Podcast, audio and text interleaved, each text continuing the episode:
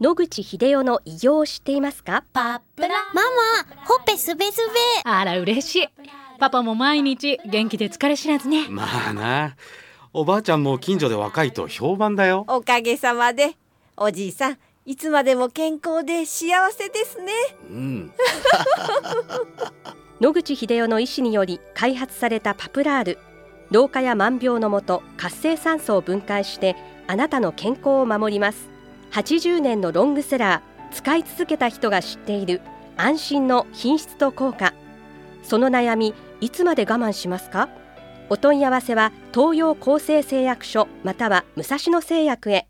白川先生おはようございます。おはようございます。今週もお話をどうぞよろしくお願いいたします、よろしくお願いします。先週は、はい。活性酸素は何ですか？っていうお話を聞かせていただいたんですけれども、その中で、はい。活性酸素が持っている電子がはい。タンパク質にぶつかると、はいはい。そしてそこでまあ老化をさせるとか、うん。いろんな不都合が起きていく、うん。ということだったんですけれども、電子がぶつかるとなぜ老化が起きたり、はい。その人間にとって不都合なことが起きていくのか教えていただきたいと思います。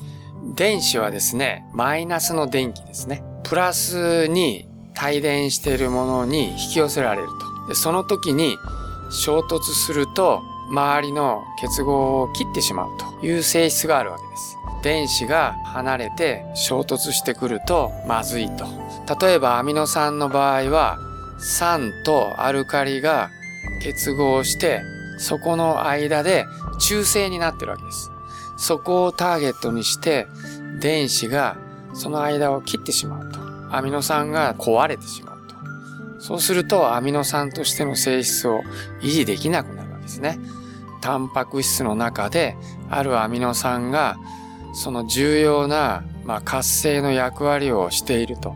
このアミノ酸が壊れてしまうと、血圧を下げるだとか、いろんな役割をしてるんだけども、そこに電子がぶつかって、それを破壊してしまうことによって、そのタンパク全体の役割がなくなってしまう。いきなり瞬間的にそういうことが出てくることはないですけど、長い年月、それが蓄積してくると、いろんなことを維持していたタンパク質が足りなくなってしまって、血圧がどんどん上がってくるとか、血管の動脈硬化を止められなくなってくるとか、そういうことですね。で、皆さんが例えば暴飲暴食をされるということになりますと、いろんなことが起こるわけですね。そうすると、活性酸素が作られた時に、その活性酸素っていうのは、普段より電子が飛び出す確率が高くなると。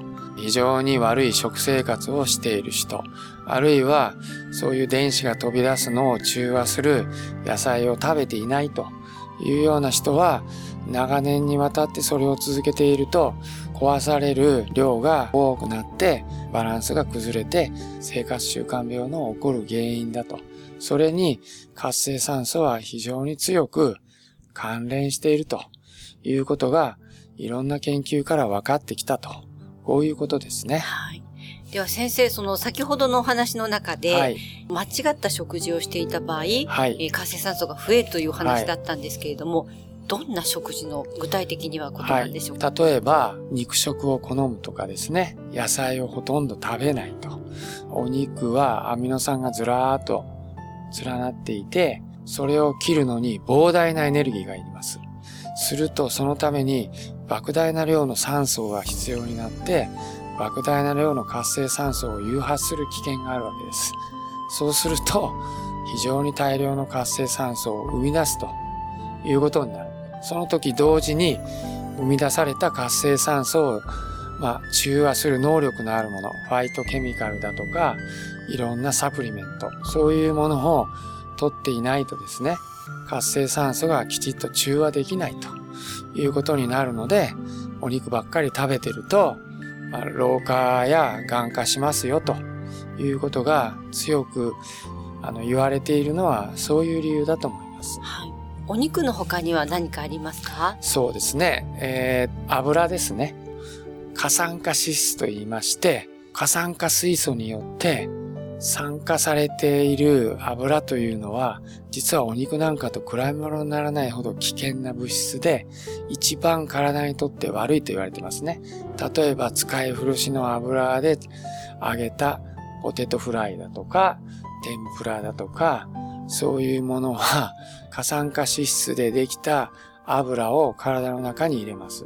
そうすると、こういう過酸化脂質はすぐに活性酸素を吸い取って、さらにもう一段悪い活性酸素の含んだ過酸化脂質で変化していくということが知られています。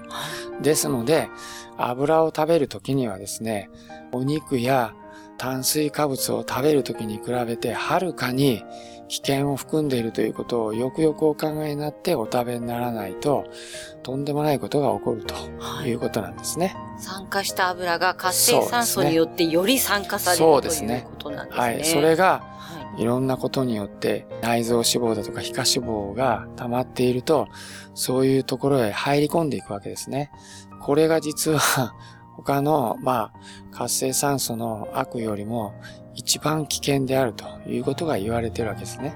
だから、炭水化物を食べたり、お肉を食べたりすることよりも、三大栄素の中で油が嫌がられている最大の理由ですね。えでは、まあ、なるべく油を摂取するんであれば、はい、酸化してないものを、ということですね。まあ、いろんな油、油も実は非常に重要な体の構成成分で、脳の成分とか血管は大量の油によって構成されてるわけです。